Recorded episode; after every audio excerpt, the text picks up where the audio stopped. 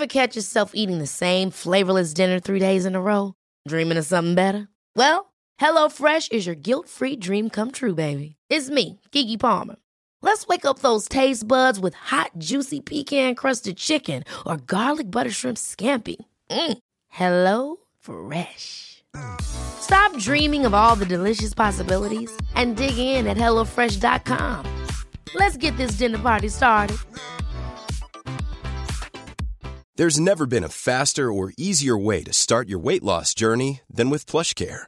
PlushCare accepts most insurance plans and gives you online access to board-certified physicians who can prescribe FDA-approved weight loss medications like Wegovy and Zepbound for those who qualify. Take charge of your health and speak with a board-certified physician about a weight loss plan that's right for you.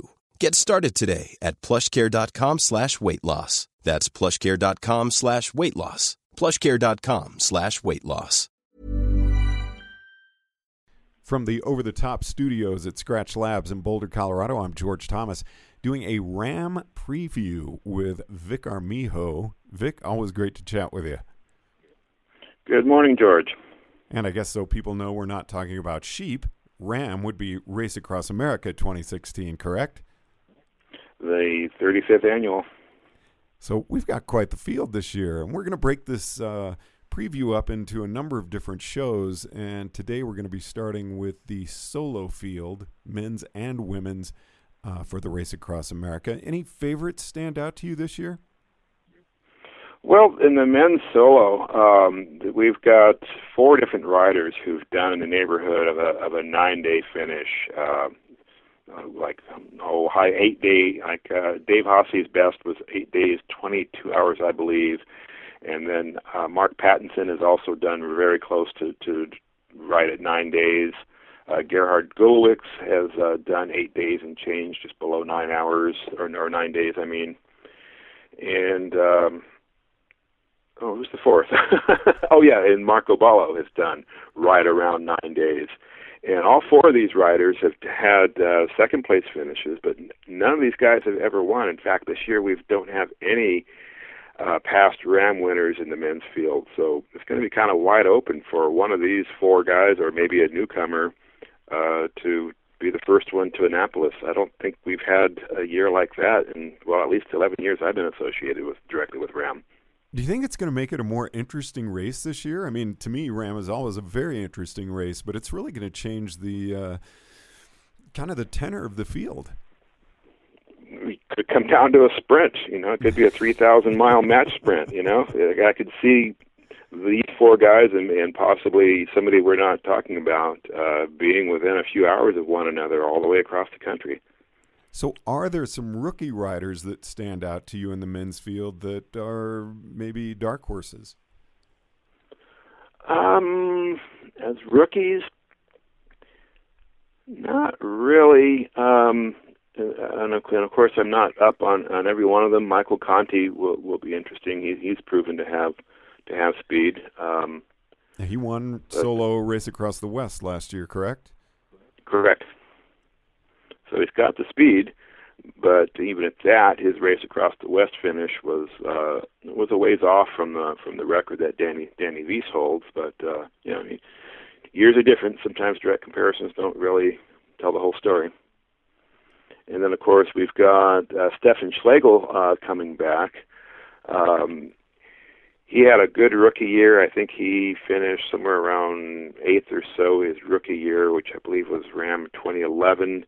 Uh, he was back for 2014, and he had that horrific crash that uh, was featured on the on the Ram videos uh, on the very first day, where he got a um, flat front tire going down the glass elevator. I was right behind him in uh, the media car when that happened. Um, we were following Strasser, who he'd ridden up and down uh, the glass elevator many times in the week prior, so he's he's he knows every rock and pebble on that and uh, he came up on on Schlegel as we were following him, and uh, Schlegel, seeing that uh, Strasser was going so much faster, pulled over, let him pass, and when he pulled over, Schlegel pull, uh, went into a, a, a turnout where evidently he picked up a piece of glass or a pebble or something, and uh, a couple of turns later, he just laid it down and hit the guardrail at a high rate of speed. I really thought we were going to be seeing a, an air evac, but uh, he got up. His crew patched him up a bit, and within about 10 minutes of hitting the deck, he was back on his bike and and uh, finished that year. And I, he was fourth place, wasn't he? He was quite a ways up there. He had a good ride. He did. He did. And you know, he was having, of course, issues with uh, the abrasions and uh, muscle bruising and stuff the whole way across. So yeah, to have done that in that condition is pretty amazing. Now there are some names I'm seeing in the field that stand out. Uh, people that uh, coming back for uh, multiple Ram finish. Morten Kjaersgaard from Denmark, very nice gentleman. Good to see him coming back. I always enjoy visiting with him. He's yeah, just a nice, soft-spoken gentleman, as you say. And Ricardo Arap, who I think has been involved with Rams since about 1998, 99, somewhere in there. Yeah, been a while. Um, he was on uh, one of the first uh, two rider teams. Um, another, another one of his Brazilian friends, a triathlete, uh, they they did a, a successful uh, two rider crossing.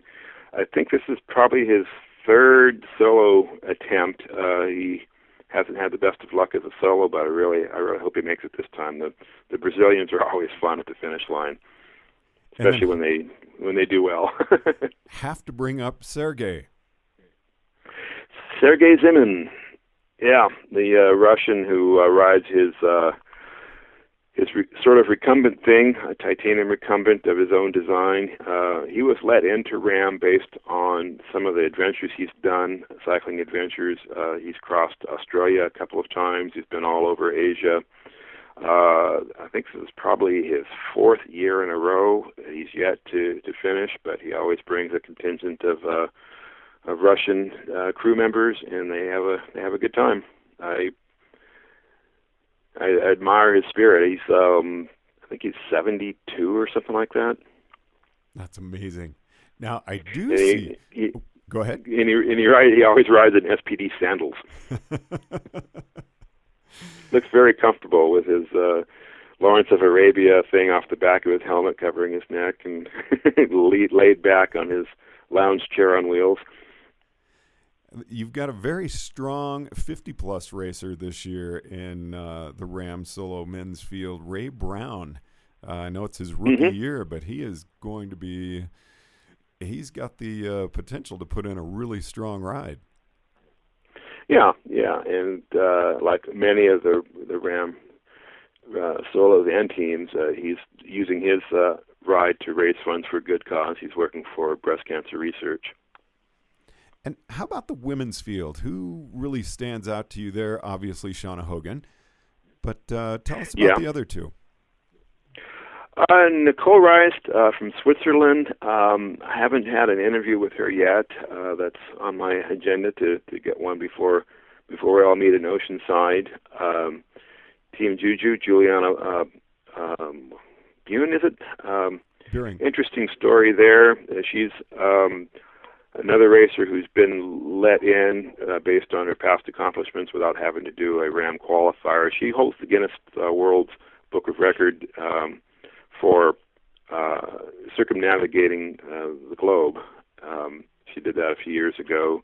Uh, she's also ridden across the U.S. a couple of times just on her own. Uh, she did the uh, the transcontinental race where she placed uh, won the women's field and placed uh, fourth overall. That's sort of kind of a of a long ram, but it's self-supported. You don't have follow cars, and there's no time stations and things. You just follow her out and go, and you carry your water, your food, your panniers, and everything like that. So she's done some different types of races, and but she hasn't done anything that gives us an idea of her speed as compared to known ram racers. I mean, she hasn't done any ram qualifiers or something. So while she's confident and her people are expecting big things from her, she's kind of an unknown as far as where we come from, or where you know we we we don't know how she'll do against Seana, for instance. You know, Seana, of course, is racing in the 50 to 59, not the under 50 like uh, Juliana, but uh, still, Seana never goes to the start line without wanting to beat somebody. I was going to say, I can't imagine Seana just wanting to win her age division.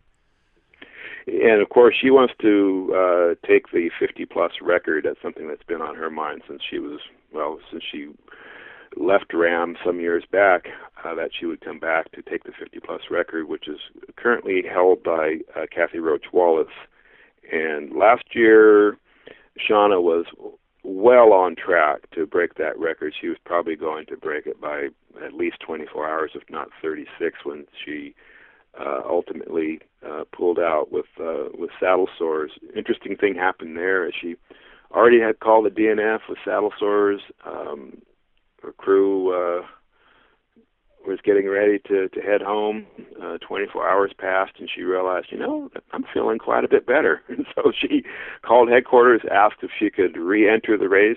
Uh, they let her in, and she continued on for better part of the day, and uh, and then the, the pain came back, and the saddle sores were bothering her too much to want to continue. Uh, she since has developed uh, new techniques for for dealing with uh, saddle sores and preventing them, and uh, you know she's she's what 57, 58, and you know she she didn't hold back. She she told me what what's up. You know, she's postmenopausal, and you know, women uh, of that age, their skin gets a bit thinned out, and so after all of these years of of doing heavy miles, she suddenly was getting saddle sores when she hadn't had that be much of an issue previous. So, you know, you you age, you adapt, and you learn. Let's uh, open it up to the whole field again. Valerio Zamboni, he's back for uh, another finish, racing in the men's 60 plus. It's pretty amazing how that field has become so fast. And good to see him back. You know, he was slated to race uh, Ram last year, and about two weeks prior, he hit a pothole, crashed, uh, broke several ribs. Um, you know, spent uh, spent ram time in the in the hospital while watching the leaderboard and watching the ram coverage when he would much rather have been out there doing it. He did make it out to the start. Uh, he was uh, walking around very stiff and obviously in pain, but he did come out to the ram start last year despite having, I think it was eight broken ribs, something like that. Mm-hmm. And another racer who crashed, who had been uh, signed up to race, Stephen Berveling. Looks like he'll be yeah. Yeah, and and I'm not sure what's up with him. I just saw this morning on the uh, the Ram Ultra Cycling Forum uh, he's making the motorhome that he had avail that he had reserved. He's making it available if somebody else wants to take it. So that tells me we might not be seeing him. Oh no, really? Yeah, yeah. He he didn't. Somebody asked him uh, on the on that forum. What's up? Are you not coming? And uh, as of about half hour ago, he hadn't answered that yet. So I, I hope maybe he maybe he has a crew member who's going to let, let them use a, their motorhome or something. But uh, yeah, you got to wonder when he's giving up the motorhome he'd reserved. Now, something that also really stood out to me about the field this year, you've got a few solo racers from India. Yeah, yeah, it was great last year having the uh, the two rider team mm-hmm. that uh, that finished. Um, I don't think we've ever had a rider from India actually uh, be credited with a finish. We have the, the the one gentleman who tried a couple of years in a row. The first year he DNF'd uh, early. I think he DNF'd in uh, in Arizona, and then the following year came back and uh, missed the official cutoff time by a couple of hours. I remember we were still we were still at City Dock, and they were starting to take things down when he, he and his crew rolled in. Right. But I think this is the first time that there have been two solo racers from India in the same event, correct? Yeah, yeah, and I hope we see uh, one or both of them finish. It'd be it's going to be quite the celebration to be the first Indian rider to finish. When does the race start? Um, this year it's June 14 for the uh, solos and June 18 for the teams. And the route, any changes that people should be aware of? There's going to be uh, a slight change in Arizona. Um, the route won't be going through um, Oak Creek Canyon and, in Sedona. It, my understanding is it's going to not be the route that we used a couple of years ago, though, when we couldn't go through Oak Creek either. But uh, sounds like it's going to be, while still scenic, is going to be a bit more uh, highway miles, which is good and bad. I mean, you, you, it's sometimes easier. They they tend to take flatter routes in the back roads, but uh, of course, going through Oak Creek Canyon is always a beautiful thing. But other than that, it's going to be about the same. Uh, I think that that slight change is going to change the mileage a little bit. Where we've been right at uh, 3,000 miles the last few years. It's I think it's going to be like 3,025 or something like that. Okay, so it is going to be a little bit longer. Yeah. And yeah, and, and that and that's if they're using the route that uh, I'm assuming uh, uh, PJ Lingley, uh, who lives in that area, he was telling me what route he thought would be best, and that yeah, that would add about 25 miles total. So this is kind of the time of year where I think people doing race across America are kind of like, "Whoa! It seemed like it was so long ago, not that long ago, and now it's right around the corner." yeah, it's, that's always the feeling we get when we when we get to Oceanside. Is didn't we just do this? how do you how do you get pumped up for Ram? Oh, I'm, I'm pumped up for Ram around. You know, I, I do the social media for for Ram uh, 12 months out of the year, and so uh, as, as riders are are entering, uh, it's always exciting for me to see a new name pop up somebody I know that I'm happy to see come back, or somebody new that I need to learn about. Now, part of you got to be a little disappointed that Christoph's not going to be here this year. Yeah, very much so. Uh, but it was the right decision. Uh, you know, to, to our listeners, he was uh, hit by a car in a training accident uh, back in uh, September, and uh, he badly damaged a shoulder, uh, had some knee damage, and of course some soft tissue damage. And they took a piece of bone from his hip to repair the shoulder. Uh, and that's actually a shoulder he'd been having problems with for a while. So uh, long term, he's he's hoping that uh, this will actually make that shoulder better. But uh, he had thoughts of returning this year. Uh, was doing a lot of physical therapy, riding the stationary bike as much as he could and it wasn't until just after the first of the year that he was finally able to get out on a real bike on the road. And it became apparent pretty quickly that trying to get into ram shape in, in, in such a short span was just inviting, you know, probably overstress injuries and the like. You know, he needs, he needs to take his time. But uh, he's still going to be very active this year. He's going to be doing the race uh, race around Austria that he won last year. Uh, he's going to uh, go for the 24-hour uh, velodrome record that's currently held by uh, Marko Baloh, and he's going to do some of the other European ultra cycling events that have wanted him to participate in past years, but he really couldn't with with Rams. So he's not. He's, there's no no dust going to be growing uh, under his under his wheels. That's for sure. And the other rider that I really hope we could have uh, seen again was uh, Severin Zander, last year's winner. What a what a fun guy to to be around. Uh, but um, you know, he's another few weeks. He's going to be a daddy. Yep. So that kind of that'll change your your your calendar for the year in many ways. Also, sad not to see Isabel Pulver. Yeah, yeah. Um, and I, I I suspect we'll see her again. You know, she had such an impressive finish.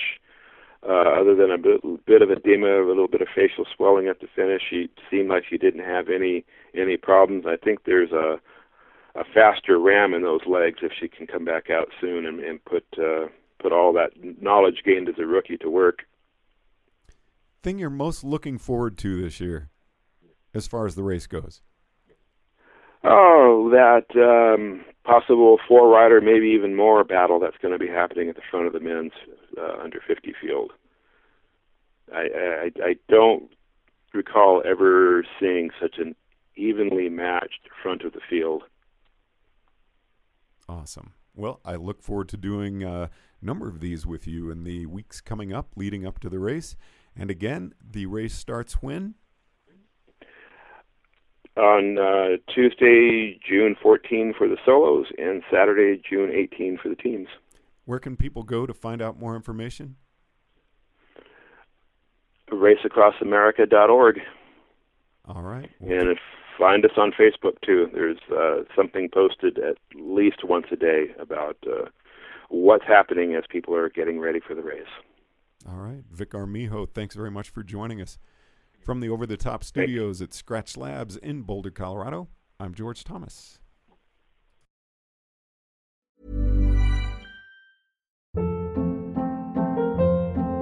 Hold up. What was that? Boring. No flavor. That was as bad as those leftovers you ate all week. Keke Palmer here, and it's time to say hello to something fresh and guilt-free. Hello Fresh. Jazz up dinner with pecan-crusted chicken or garlic butter shrimp scampi. Now that's music to my mouth. Hello Fresh. Let's get this dinner party started. Discover all the delicious possibilities at hellofresh.com. Hey, it's Paige DeSorbo from Giggly Squad. High quality fashion without the price tag. Say hello to Quince. I'm snagging high-end essentials like cozy cashmere sweaters, sleek leather jackets, fine jewelry, and so much more. With Quince being 50 to 80% less than similar brands. And they partner with factories that prioritize safe, ethical, and responsible manufacturing. I love that. Luxury quality within reach. Go to quince.com slash style to get free shipping and 365 day returns on your next order. Quince.com slash style.